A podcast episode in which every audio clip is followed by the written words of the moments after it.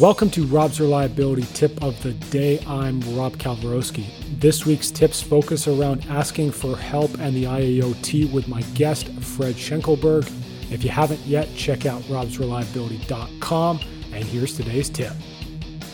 The lights opened up for me when I realized that there were other people doing this and have already solved a lot of these problems. You just need to go talk to them.